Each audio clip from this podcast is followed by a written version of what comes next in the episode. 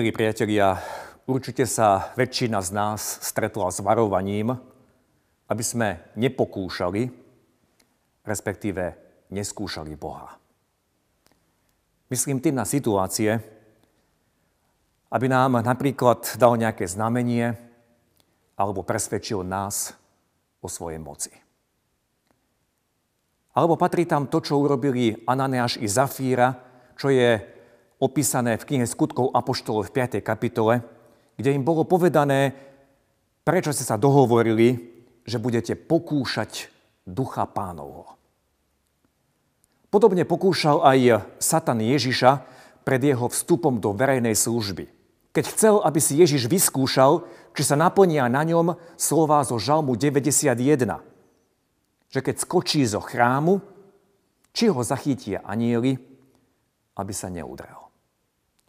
A vieme, ako na to reagoval náš pán a citoval to, čo je v zákone, to, čo je v Tóre. Nebudeš pokúšať pána svojho Boha.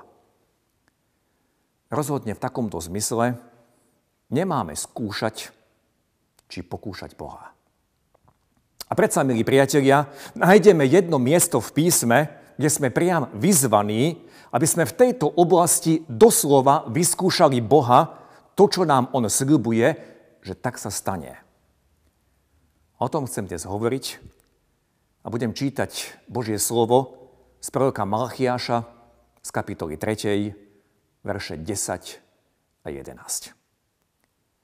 Prinášajte celé desiatky do pokladnice a v mojom dome bude požíveň. Vyskúšajte ma, týmto vraví hospodin mocností, či vám neotvorím okná nebies a nevylejem na vás až nadbytok požehnania. A pohrozím pre vás kobylkám, takže vám neskazia plodiny zeme. A vinič vám nebude neplodný na poli, vraví hospodin mocnosti.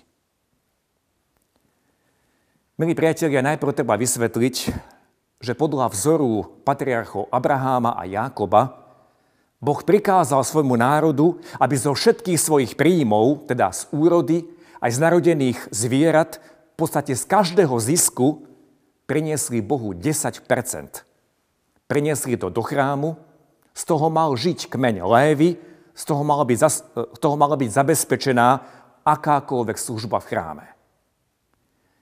Aj v Novej zmluve sú desiatky spomenuté. No žiaľ, ako niečo, na čom si farizeji zakladali. A robili to dôsledne, pretože boli ochotní oddeliť 10 úplne zo všetkého, a mysleli si, že Pán Boh je s tým spokojný.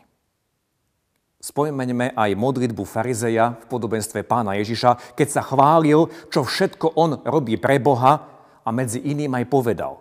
Postím sa dvakrát do týždňa, dávam desiatky zo všetkého, čo mám. Snad táto kritika pána Ježiša Kritika farizeov najviac spôsobila, že mnohí vykladači písma dávanie desiatkov označujú ako za zákonnické a navyše aj starozmluvné. Áno, veľmi dobre poznám argumentáciu, že desiatky patria do starej zmluvy. My sme predsa ľud novej zmluvy. A navyše Boh nás skrze Krista nepovolal k zákonníctvu, ale k slobode. Na adresu všetkých, ktorí takto reagujú, mám iba jednu poznámku.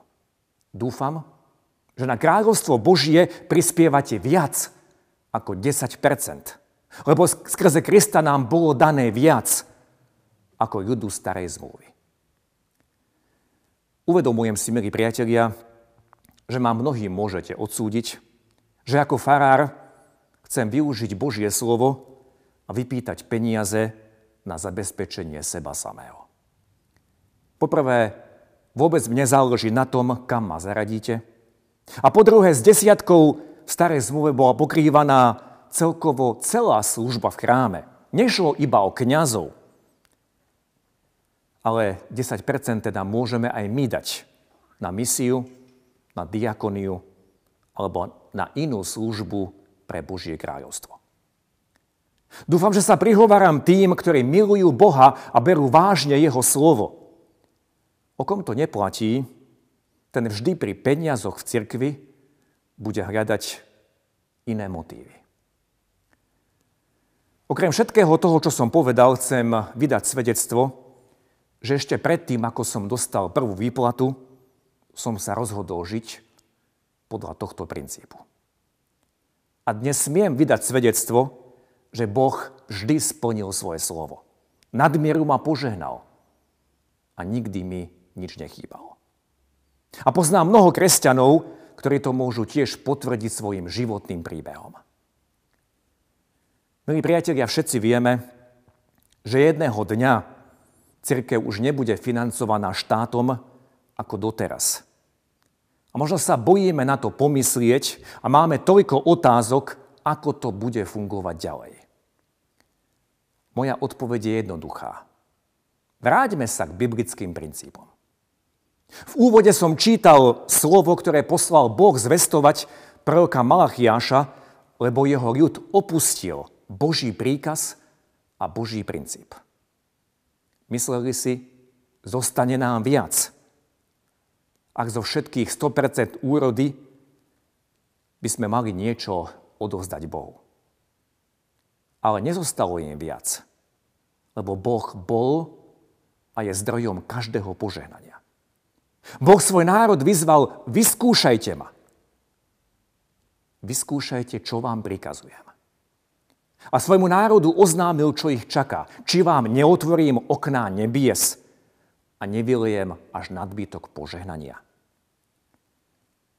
Milý brat, milá sestra, boli sme povolaní nie iba prikývovať, áno, pane, tvoje slovo je skvelé, ale boli sme povolaní Božie slovo činiť, nie iba o ňom debatovať.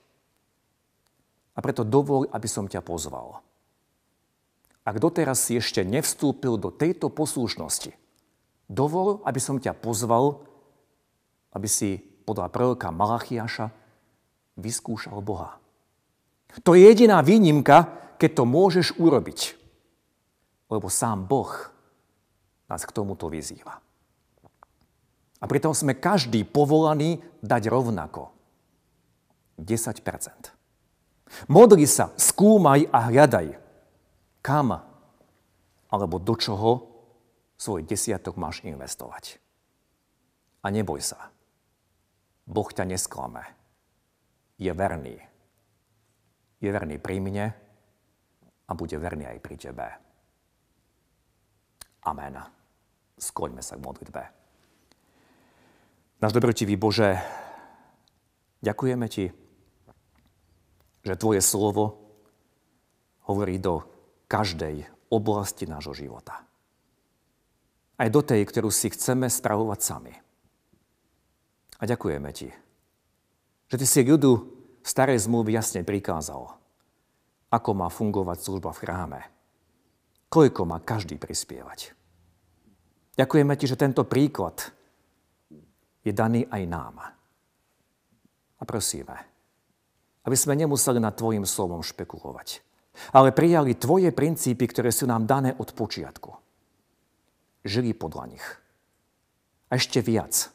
Ešte viac aj my obetovali, pretože skrze Krista nám bolo dané viac.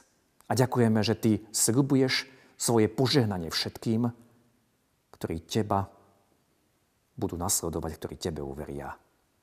Ďakujeme ti, že si verný, že si stály a v tebe sa ešte nikto nikdy nesklamal. Vďaka ti za to, Pane. Amen.